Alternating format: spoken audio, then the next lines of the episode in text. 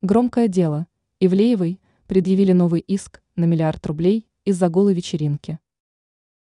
Уроженка Челябинской области и по совместительству представитель религиозного братства Морозов Златоуст подала исковое заявление на блогера Анастасию Ивлееву. Информируется, что поводом для подачи иска стала нашумевшая голая вечеринка Ивлеевой. По заверениям истицы, блогер должна выплатить 1 миллиард рублей, о чем рассказывает РИА Новости. Отмечается, что подобное исковое заявление с требованием о компенсации является уже вторым по счету. Первый иск поступил от кинорежиссера, снявшего популярный сериал «Бригада» Александра Иншакова. Тяжкие последствия. Уроженка Челябинской области пояснила, что голая вечеринка нанесла ей оскорбление и моральный вред.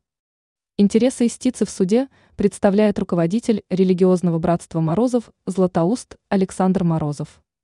Ранее информировалось, что компания МТС отрицает свою причастность к голой вечеринке Анастасии Евлеевой.